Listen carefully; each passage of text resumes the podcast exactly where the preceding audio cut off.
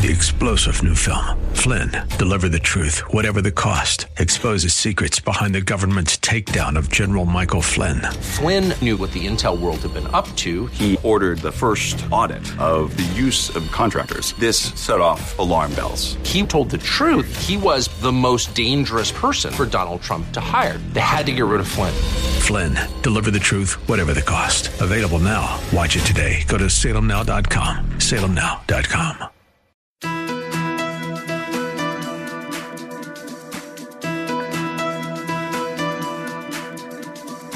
It's time to sit back, relax, and listen to Conversations with Joan. Conversations with Joan will inspire, motivate, and empower you. Live your best life now. Listen, learn, think, and decide. And now, here's your host, Joan Herman.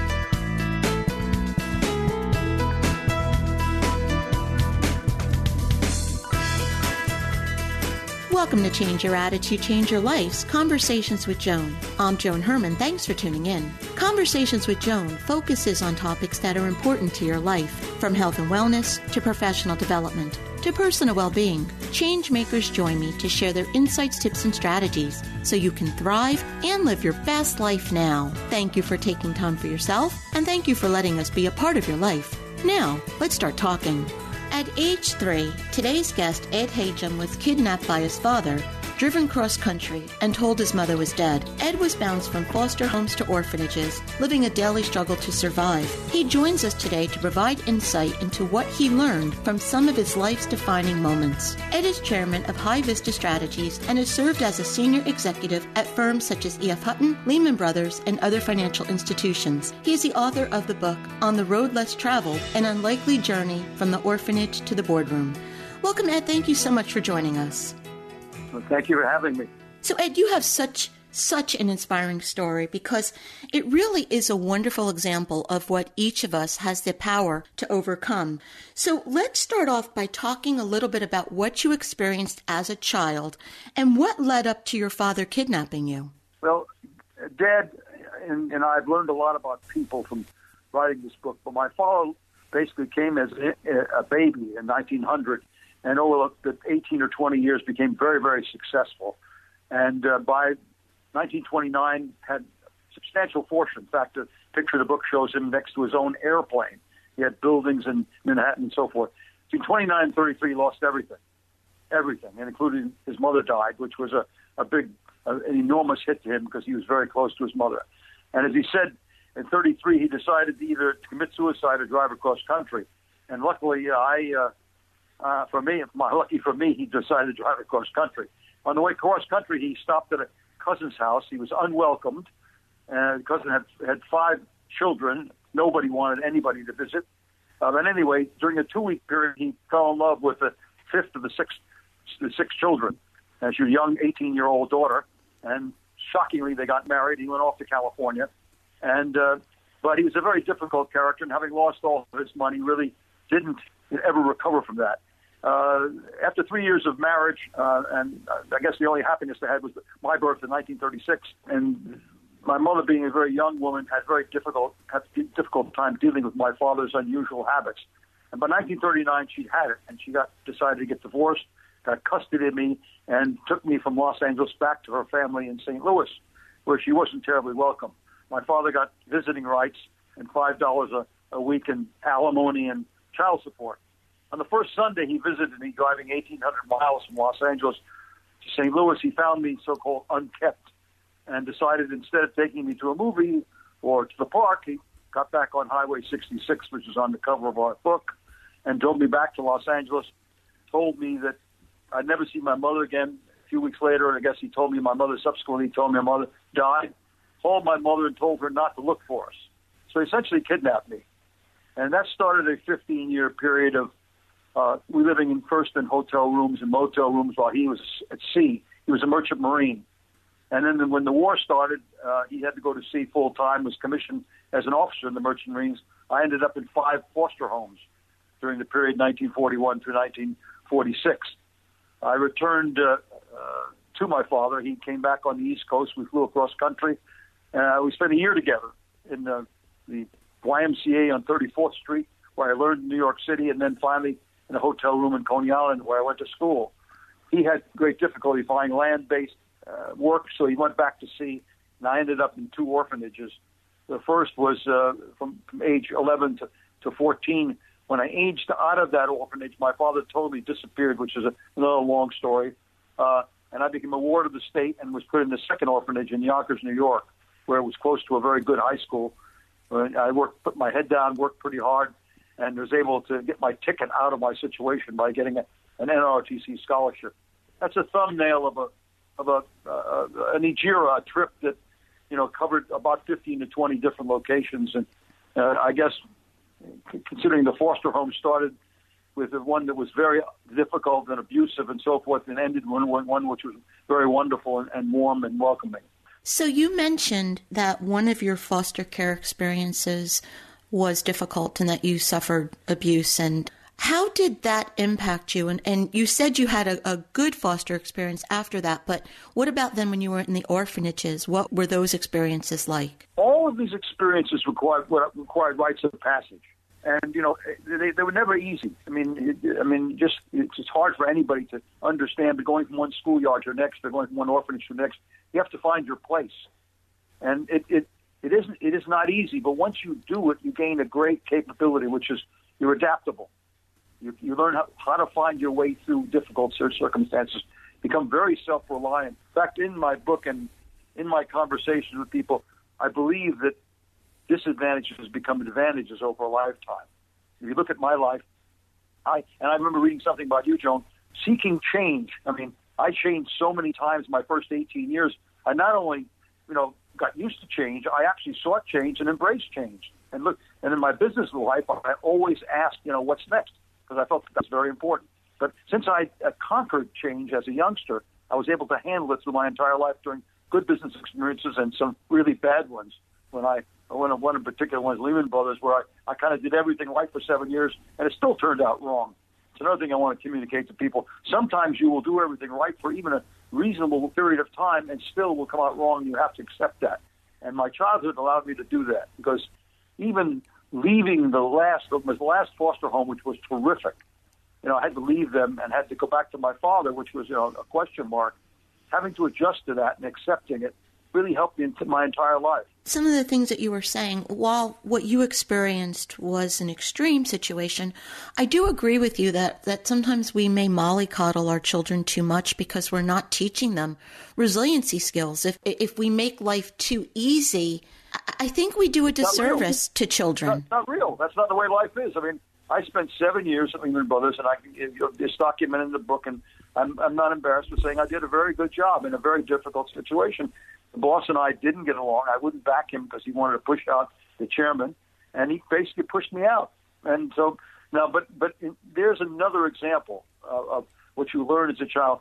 Try never to be a victim. It's extremely hard because if you use that energy instead of using it as being a victim, energy on working on what's next, which is just as hard. In my case, at Lehman Brothers, I just I could have fought him, but instead that I looked at what's next. I found my dream job, which was to be the chairman and CEO of a small investment bank, and really the best part of my life was the next 15 years.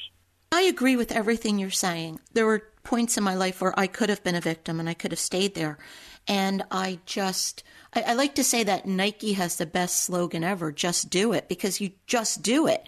There, you know, there really isn't a, a, secret to it. You just do it.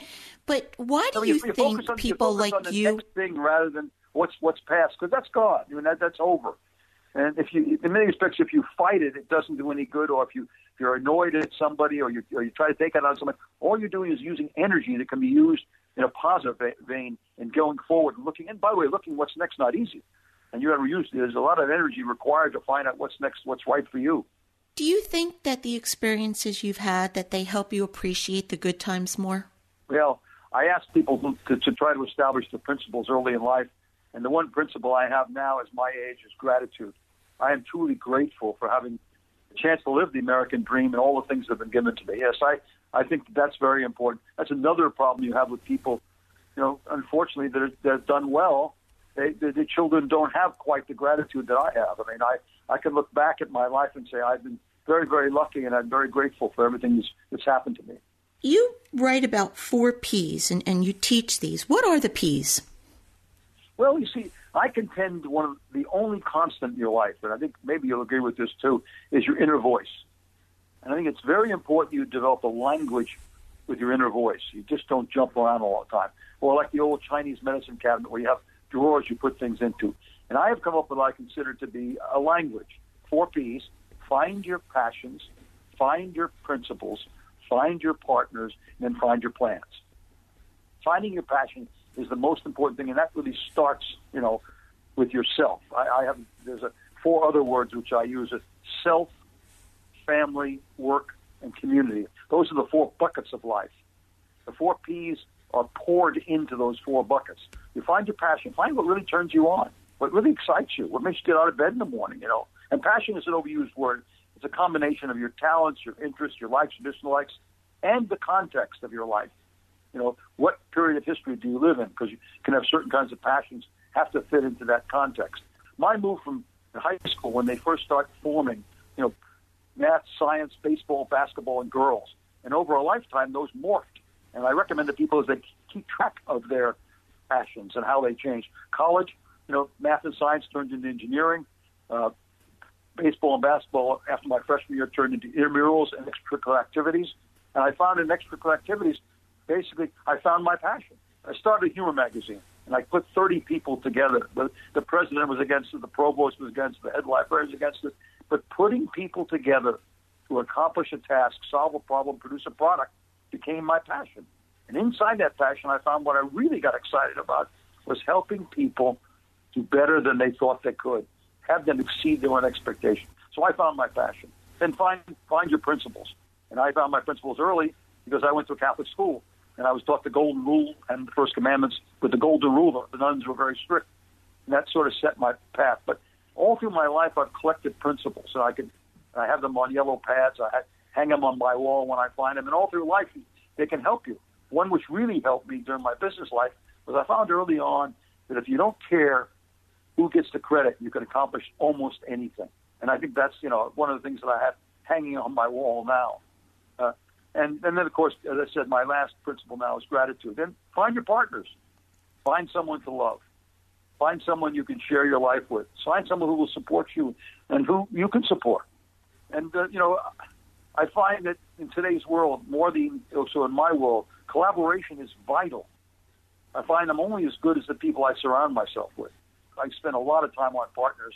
I have a whole experience there, groups of partners, uh, Uh, life partners, and then of course, you know, I found in my lifetime, you look at my book, when I had good partners, I succeeded. When I had no partners or bad partners, I failed. Finally, plans. You know, I, I, I was accosted by one of my one of my talks to a college group, and guy said, "You give me a lot of ideas, too many ideas. That tell me one thing to do." And I said, "Sit down right now and physically write down your plans, where you want to go, and how you think you might get there.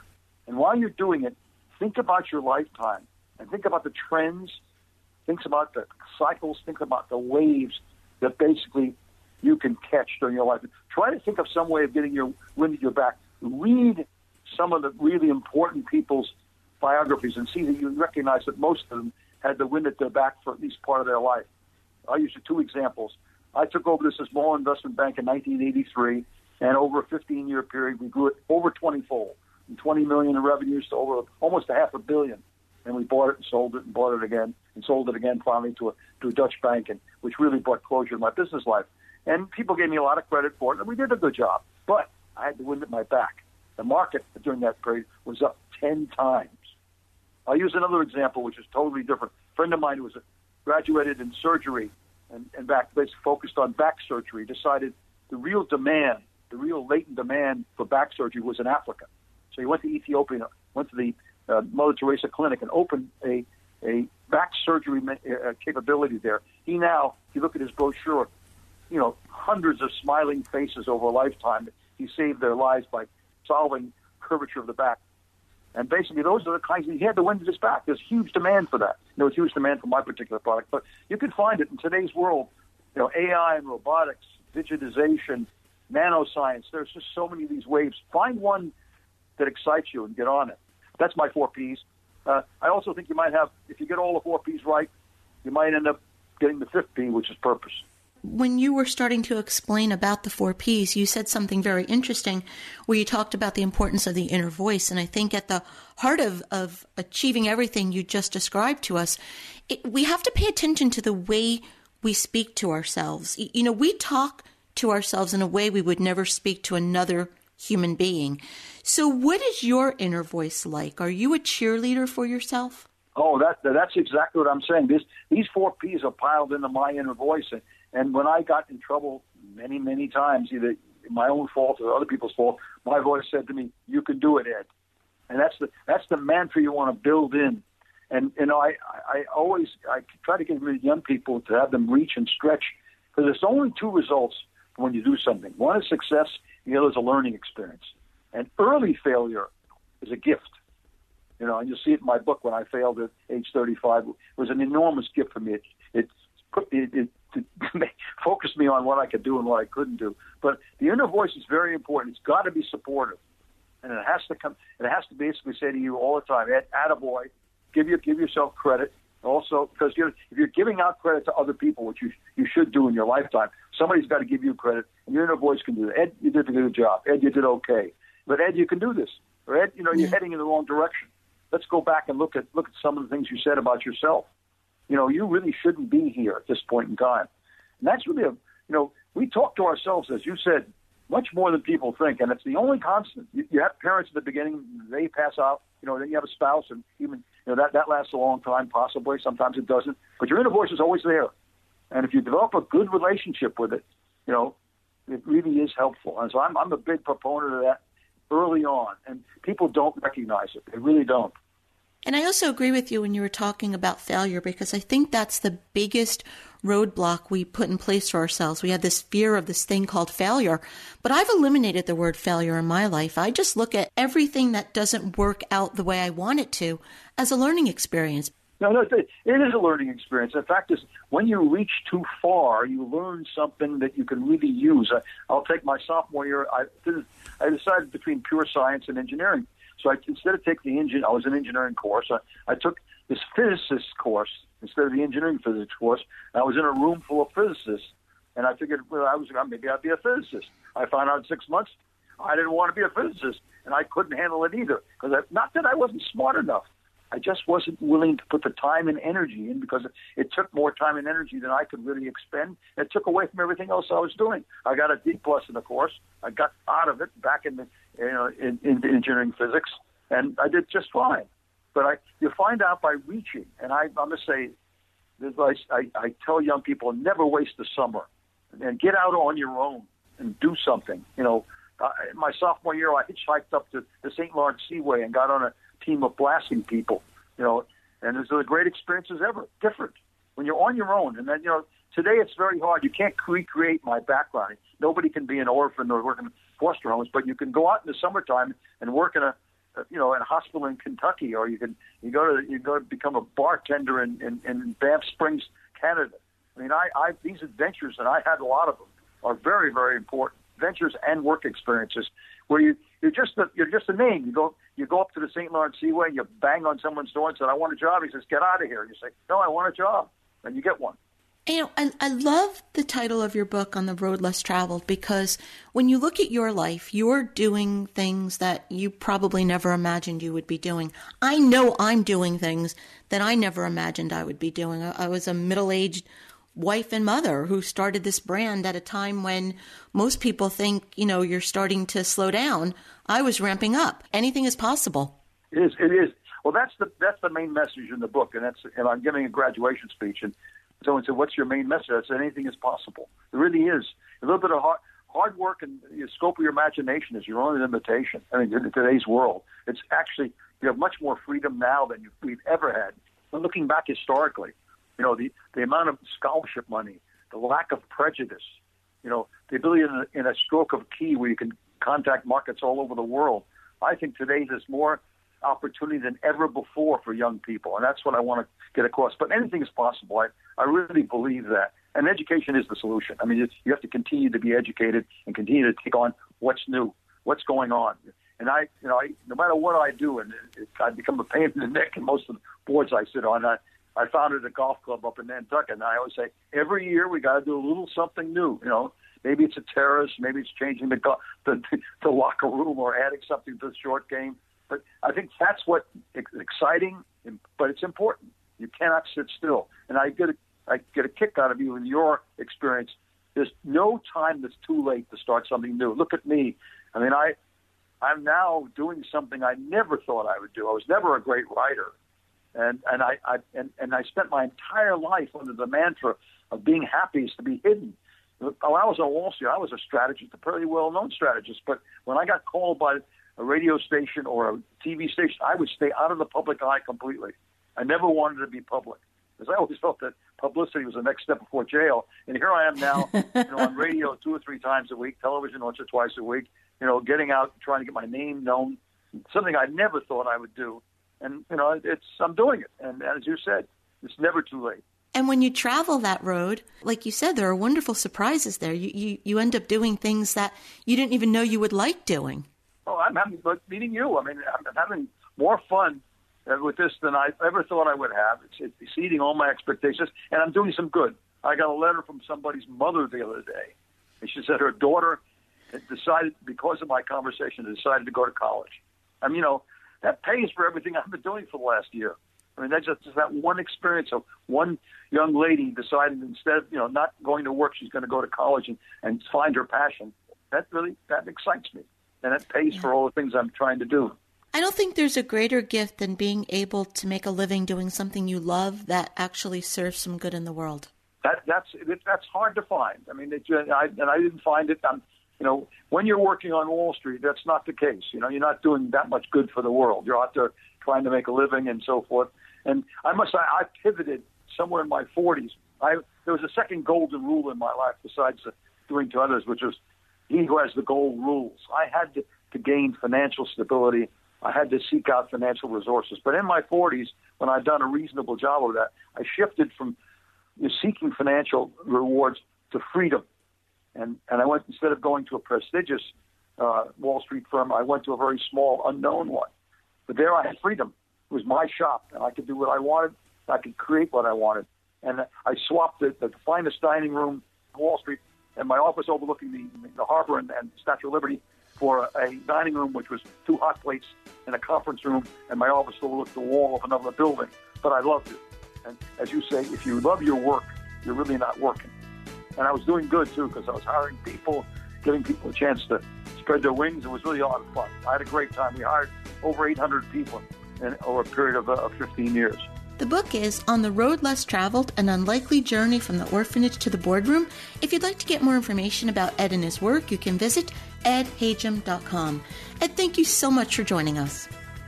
Oh, well, thank you so much for the conversation and for the very good questions. This is Conversations with Joan. Stay with us. We'll be right back.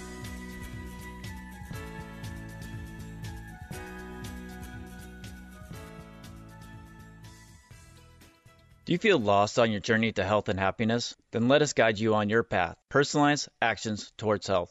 Your path is a series of choices you act on every day. We guide you on a personalized journey of dietary, exercise, genetic, supplement, and lifestyle choices that lead you to optimal health and happiness. Often taking the road less traveled leads to liberation. Your path is personal. Your journey, like you, is unique. Take action today. Head to bestpathforme.com. Again, that's bestpathforme.com. An invitation to appear on a radio show or podcast provides you with the opportunity to showcase your knowledge while promoting yourself and your business. It can elevate you as an expert, but only if you make a good impression. In my training program, It's Your Time to Shine, I empower you to make media appearances more impactful. You work hard to get the booking, so don't waste the opportunity because of a lack of skills. To learn more, visit cyacyl.com slash media training.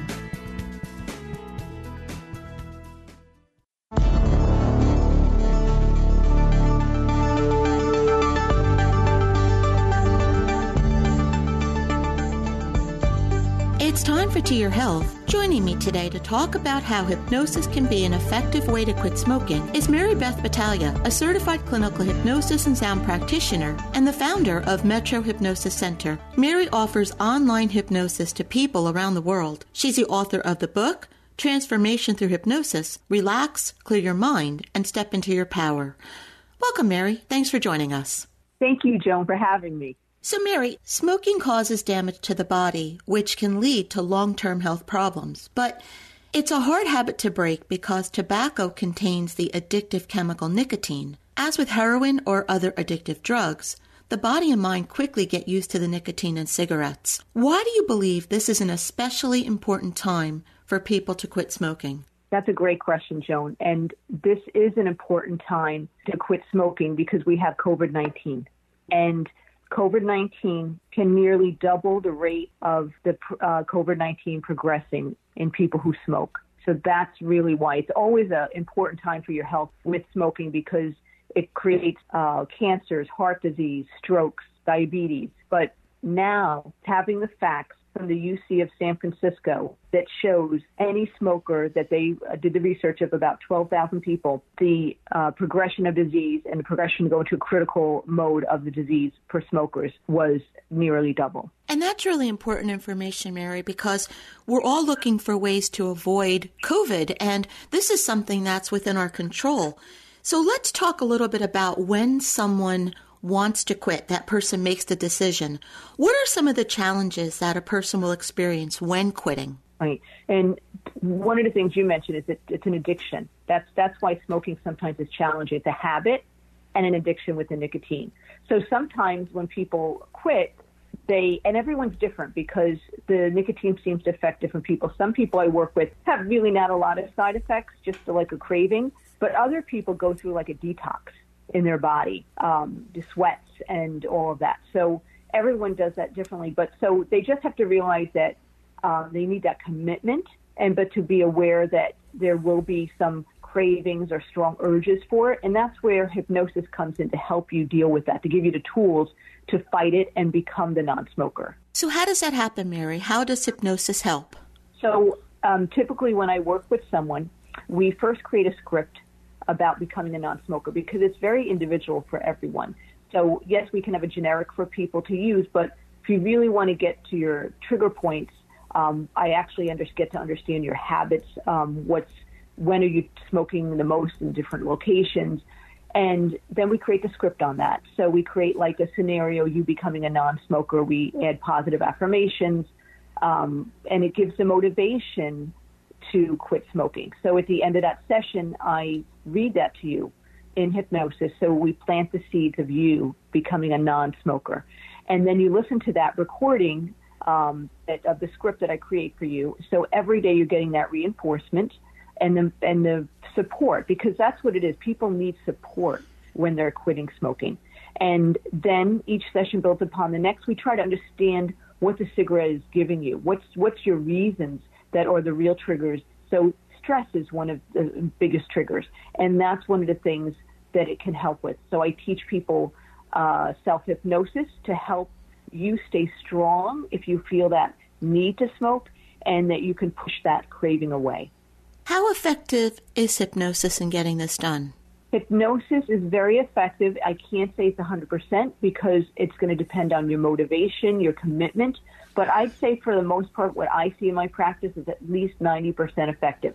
But I always check in with people. I kind of assess people where they are on their journey of quitting smoking and look for a certain level of motivation. So I look for like a six or more motivation to quit smoking um, so that they are doing it at the right time to succeed. So it basically helps get to the root cause of why someone smokes. Right, and that's my my uh, program with hypnotherapy. Is we're really trying to understand what that connection is to the cigarette. What's the cigarette doing? And you know, if you're a non-smoker, you may not understand that that cigarette is is like an old friend. So it's actually sometimes some sadness comes in the sessions because you're losing an old friend that's been there for all the good times and all the bad times. It's always been there.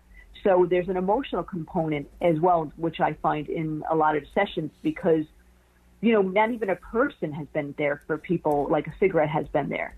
So it's releasing that and releasing that connection and filling yourself up with more of the positive and and your own support and that you can handle anything on your own. Mary, thank you so much for joining us. If you would like to learn more information about Mary and her work, you can visit her website, metrohypnosiscenter.com. Once again, Mary, thank you. Thank you, Joan. We'll be right back. Hi, this is Joan Herman. Did you know that Change Your Attitude, Change Your Life publishes a free monthly digital magazine that can be read online or emailed to your inbox? Every month, nationally recognized leaders in their field provide information to educate, inspire, and motivate you. We believe in a holistic approach to life, incorporating mind, body, and spirit. Check out a copy of 24 7 magazine, visit CYACYL.com, and be sure to tell your friends. This is WNYM, Hackensack, New Jersey, New York City.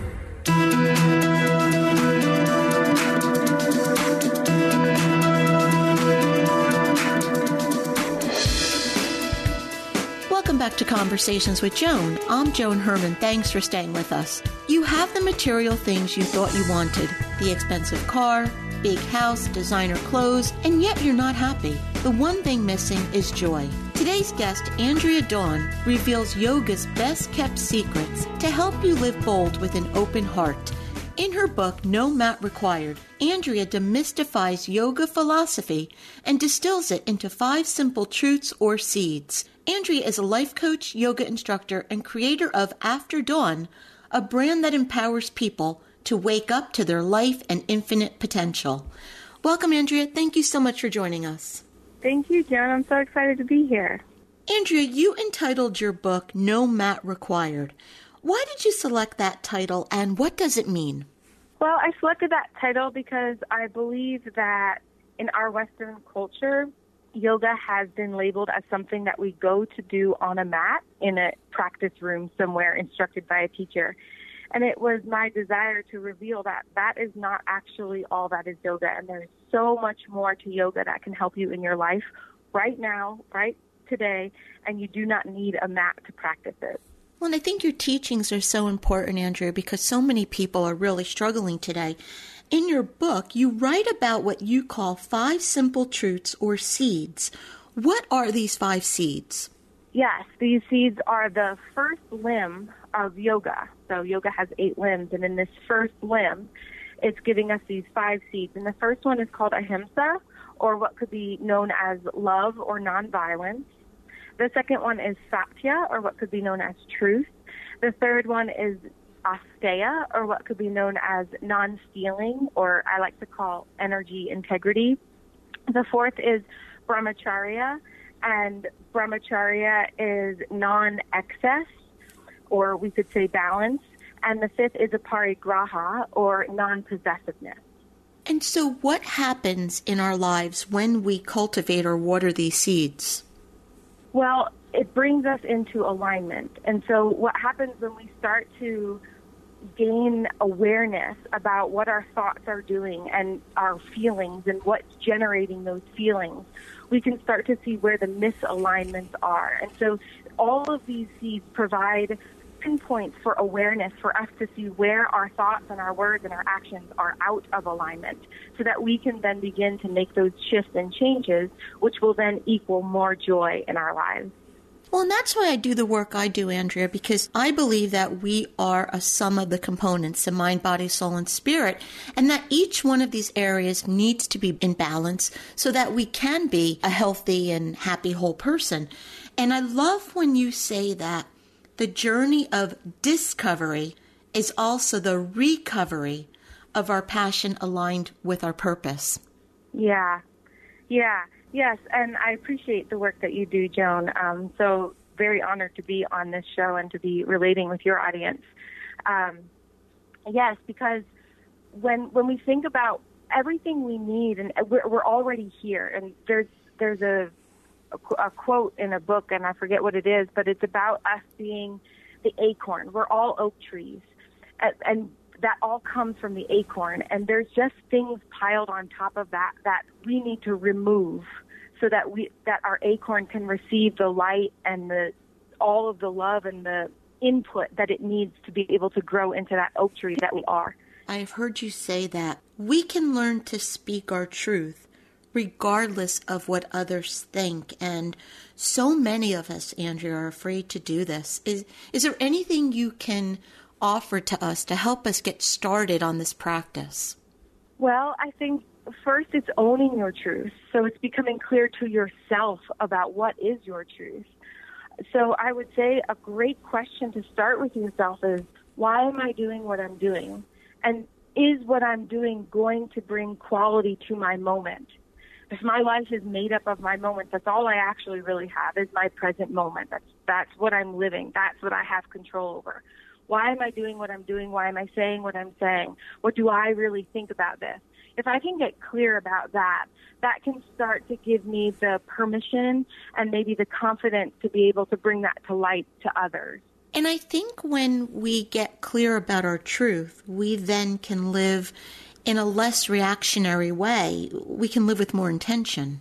Absolutely. And I think that that becomes the the ability to respond versus react. So there's almost like a pause now in between what we do and say. We have this moment of clarity and awareness um, where it isn't it is no longer a programmed response. That's something we've been doing just because we've been doing because it's habit. We've now become aware, and so there is that pause we can take between what happens and then the way that we actually want to respond to it, which is a cultivated skill. Yeah, and becoming more mindful, it helps us then to break those old patterns because we're we're operating less from our subconscious programming. Absolutely and and that's what all of these seeds will help us do as well is to really look at our programming and to see when we when we start to ask that question why am i doing what am i'm doing? Am, am i doing it because my mother did it that way because her mother did it that way because her mother did it that way? And and do i want to do it that way? And so it, you know it gives us the the permission slip to be able to make choices for ourselves and set the standards and values to what we actually believe not what we've been told to believe so, Andrea, the, the things we've been talking about, knowing our truth, finding our passion, living with intention, changing patterns, how does all of this relate back to yoga? Well, yoga is actually a system for enlightenment. It's a system to joy. And that's actually yoga it means yoking or union of body, mind, and spirit. The physical aspect is really because yoga asks us to sit and go inward in meditation. And so the physical aspect was developed so our bodies would become strong enough so that we could sit without pain because the pain takes us into the exterior world. And yoga's asking us to go inside. So that's really the whole reason the asana or the physical practice was designed was so that we could be able to sit and go inward. And so it's just be, it's just um, a confusion of what it actually is. So yoga is actually everything we're talking about versus the physical practice is just one little part of it to help us get there. And I think that's an important point that you're making because I know when someone hears the word yoga, they tend to just immediately think, oh, I can't get my body in those positions, so this is something I can never do. I say to that person, yoga is something you can do right now, every day, in every in every single thing that you do. It is yoga is yes, it is a practice and it is also a state of being. It is that union. It is, it is, or the question I like to ask is how much of you is doing what you're doing? Is part of you thinking about argument you had with your husband? Is part of you thinking about what you're going to make for dinner? When we're scattered, then we are not in yoga or union. But when all of us is doing what we're doing, then we are in yoga or in union. And so the, that practice is continually coming back to that question how much of me is doing this? And can all of me be doing this? And that's when we're practicing yoga. So it can be doing anything in your daily life. And I like the way you describe it. It's it's a state of being. So if you would like to learn more about this book, No Mat Required, using the wisdom of yoga to create a joyful life, or if you would like to learn more about Andrea and her work, you can visit afterdawnyoga.com com. Andrea, in about 30 seconds or less, what's the takeaway? The takeaway is that peace and joy are available to you right now. And you don't have to make giant leaps. All you have to do is take one little baby step every single day and you can do this it's for you this is for this is a practice for everybody and so i just encourage and and hope that you are inspired to take one baby step today and maybe asking the question of why am I doing what I'm doing and you know, Joan, one more thing I would like to add about all of that is that I do life coaching uh, and I use yoga philosophy with the life coaching. So not only are we working with all of these mental aspects, but we are also working with the physical aspects. So we take all of these pieces and put them together to heal the whole person. So life coaching with me is a bit different than with others because we are using yoga philosophy as our guide. Andrea, thank you so much for joining us. Thank you, Joan. I'm so excited. Thank you so much. I appreciate you. This is Conversations with Joan. Stay with us. We'll be right back.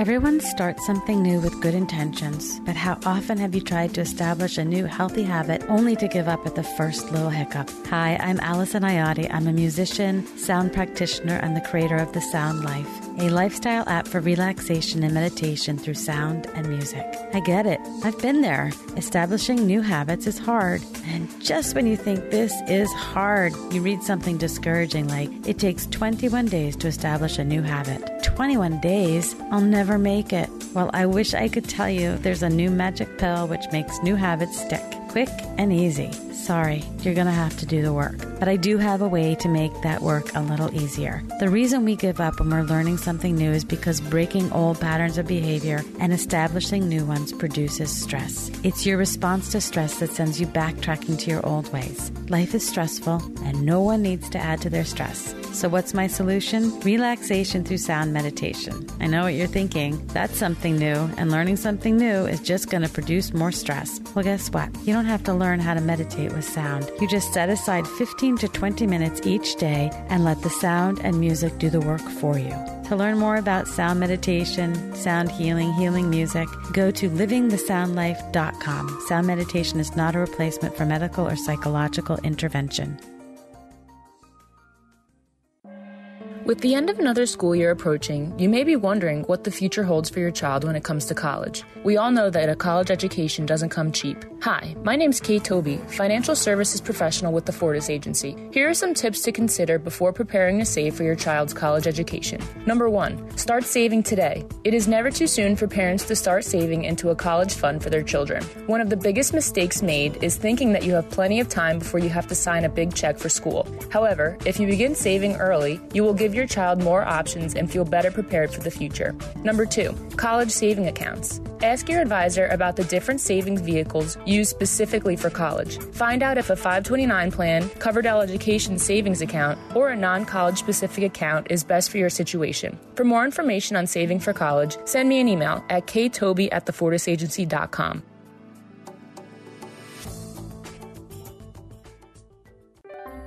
You've put your heart and soul into writing a book. You've made a substantial financial investment in getting the project done, and you have a beautiful publication with your name on the cover. So, how do you reach your potential readers? Introducing the Change Your Attitude, Change Your Life Book Club, a resource guide created for books that change lives. A book featured gets recognized. Change Your Attitude, Change Your Life includes the work of some of the most inspirational and influential authors in the world. Shouldn't you be there too?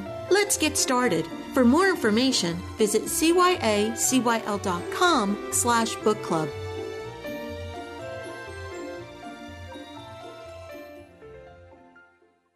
Welcome back to Conversations with Joan. Thanks for staying with us. Our next guest, Esther Pipoli, helps families navigate life's difficult moments. She's the owner and founder of Loss of Life Advocates, also known as Lola. Her company provides confidential concierge grief support to families, business owners, and employers, helping them navigate the operational side of loss. Welcome, Esther. Thank you so much for joining us. Uh, thanks for having me, Joan. Esther, when we experience a loss, we often look to the outside world to help us heal. We rely on other people, and while support is very important, do you believe healing is an inside job? Absolutely, Joan. I think that what people sometimes miss is that um, it's immediate when your loved one passes away that some type of grief counseling or grief support comes into play and people are recommending it for you. However, what's important is that you start looking on the inside of yourself to say, you know, what are the things that I was doing with my loved one prior that were habits, that were things that were daily rituals that I need to now start looking within myself to fill those spots. And how can I fill them with things that are healthy, that are good for me, that are um, restorative, and that you can find some sense of peace around. And I think that sometimes when people are looking at loss, they think of, you know, I've lost this this friend, this loved one, um, but there were patterns and things about that relationship that come into play, and so that's something that you have to resolve within yourself to find a space to find something new to fill it with, a new pattern, a new habit, a new hobby, um, so that you're kind of finding joy in a new way and filling it in that space that used to be um, dedicated to your loved one. And maybe you dedicate that new stuff to your loved one and their memory um, of filling it. So it could be gardening, it could be um, sewing, quilting, it could be hikes, it could be just going for a walk, um, maybe doing something with pets and volunteering. But when you start with yourself on the inside, you're having to fill those hollow those hollow you know places within you, and I think that that's really important. Um, and sometimes a grief support person or a grief counselor can help you get to that point. But really, when you sit back and you're thinking about what is this loss I'm feeling, it usually is the normal things that you used to do with the loved one that has passed on. I agree with you because I think when you start to rely too much on external people or things, you just become dependent on someone or something else to make you happy. Exactly. And I think that they um, all serve a good purpose for you in the healing process, but it's also, you know, something that you have to be able to be comfortable with in your alone time. And I think that's where people get really confused and that's when the sadness creeps in. And so it really is um, thinking of loss as it wasn't just the individual that passed away. It were all it was all those patterns and things um, that you do during the day, and your therapist or your grief support group is not there with you during those moments. Esther, you just mentioned a few things that we can do that can help us to heal from the inside, but can you recommend a way that we can get started on this process? Because when we're in grief, you know, the last thing we want to do is try to look within. So, how do we get started? You know, I, I always tell people, you know, what were the things that you did? You know, write down or journal the things that you did with your loved one, whether it was making that morning phone call if you're calling a parent, um, or if you are living with a spouse, you know, what were the things that you were doing? Uh, for a lot of people, if they were taking care of somebody that was terminally ill, there was a lot of time spent with them. So having to really look at that space and say, wow, I really spent so much time with my loved one all the way to the end. Now I have a full day. So maybe you start building some structure in whether it's getting up in the morning, going for a walk, doing a meditation, taking up yoga, but finding things for yourself. For some people that go back to work, it's also finding new meaning at work to make sure that you've got some structure set up for you because maybe you were taking daily phone calls to check in. So maybe you find somebody new that you say, you know what, if you don't mind, I'm going to take round robin my friends and call them. But really, it is um, journaling and really writing down how you spent time with that loved one. Yeah, I agree. I, I think structure is important because I know in my own life, when, whenever I am sad about something, when I have too much time on my hands, it seems to make things worse. So, like you're saying, to start to schedule in some things to, you know, maybe at first just keep yourself busy, but within time, I think that will start to transform into some type of things that give you passion and joy. Exactly, and it will take time. And for some people, um, they may have already been doing maybe yoga, you know, during or some type of meditation while their loved one was transitioning or, or going through a long-term illness. Um, so maybe they go back and they they really use that as a tool to help them heal and move forward. Esther, thank you so much for joining us. If you would like to learn more about Esther and her work, you can visit lossoflifeadvocates.com, or as always, to hear more from Esther, you can visit our website, cyacyl.com slash Esther. Recently, I was flipping through a toy catalog, shopping for a gift for a friend's child, when I stumbled upon an item that had brought hours of enjoyment to my children. It's a square box that has different shapes cut out into each side with matching pieces. The goal of the toy is for children to fit each piece into its corresponding hole, thus learning to recognize shapes and how to fit like things together. My boys spent hours placing the various shapes into their respective holes. Most times, the pieces fit together with ease, but on occasion, they would work tirelessly trying to make the wrong piece fit into the wrong hole an oval in a circle, a square in a triangle, a rectangle in a square. As I reminisced about them sitting on the floor working at this task, I began to think about how this activity mimics what we do throughout our life work to make the pieces fit. Hi, this is Joan Herman, here with a lesson learned while earning my PhD in life. Sometimes our choices fit perfectly, but other times, no matter how much energy we expend, they just don't fit. How many times have you been in a friendship or romance that didn't work out? In most situations, when the breakup occurred, anger, heartbreak, and disappointment soon followed. Then blame. Someone must be at fault. Someone was wrong. You tried so hard, so why couldn't it survive? Instead of being consumed with anger and resentment, did you ever stop and think that maybe, just maybe, it was simply a wrong fit and that no one is to blame? Like the pieces in the toy, each of us has an individual design derived from life experiences. We are each as unique as a circle, square, triangle, or octagon. When we make the right match, everything fits perfectly. But when we have the wrong pieces, it doesn't work, no matter how hard we push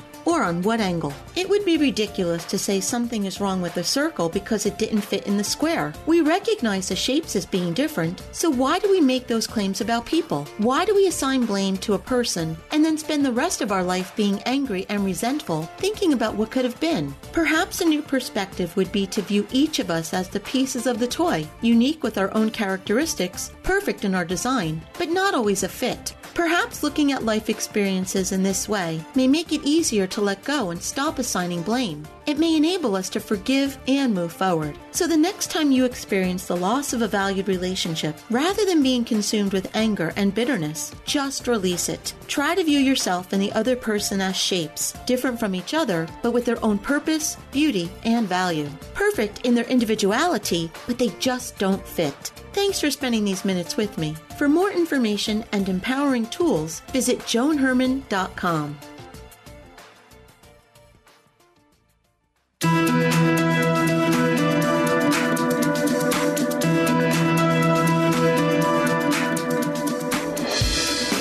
Thank you for joining us. I hope you found the show informative. Change Your Attitude, Change Your Life, we believe that knowledge is power. Take what you've learned, apply it, and live your best life now. Remember that the information provided is the opinion of our guest and should never replace the advice of a professional who knows your personal situation. If you'd like more information, visit our website, cyacyl.com. That stands for Change Your Attitude, Change Your Life.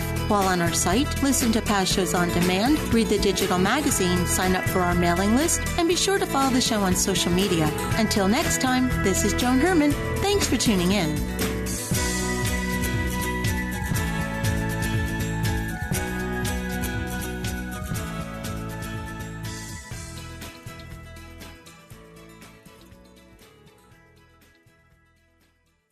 The preceding pre recorded program sponsored by Maximilian Communications, LLC.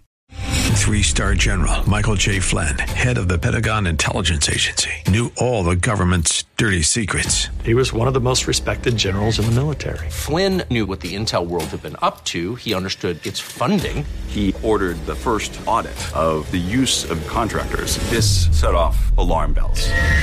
The explosive new documentary, Flynn, Deliver the Truth, Whatever the Cost, uncovers the facts behind this scandal. Flynn told the truth. He was the most dangerous person for Donald Trump to hire. I find out the worst enemy that I'm going to face in my life is right here in America. They took my assessment and they wanted me to change it. And I was like, I'm not changing it. They had to get rid of Flynn.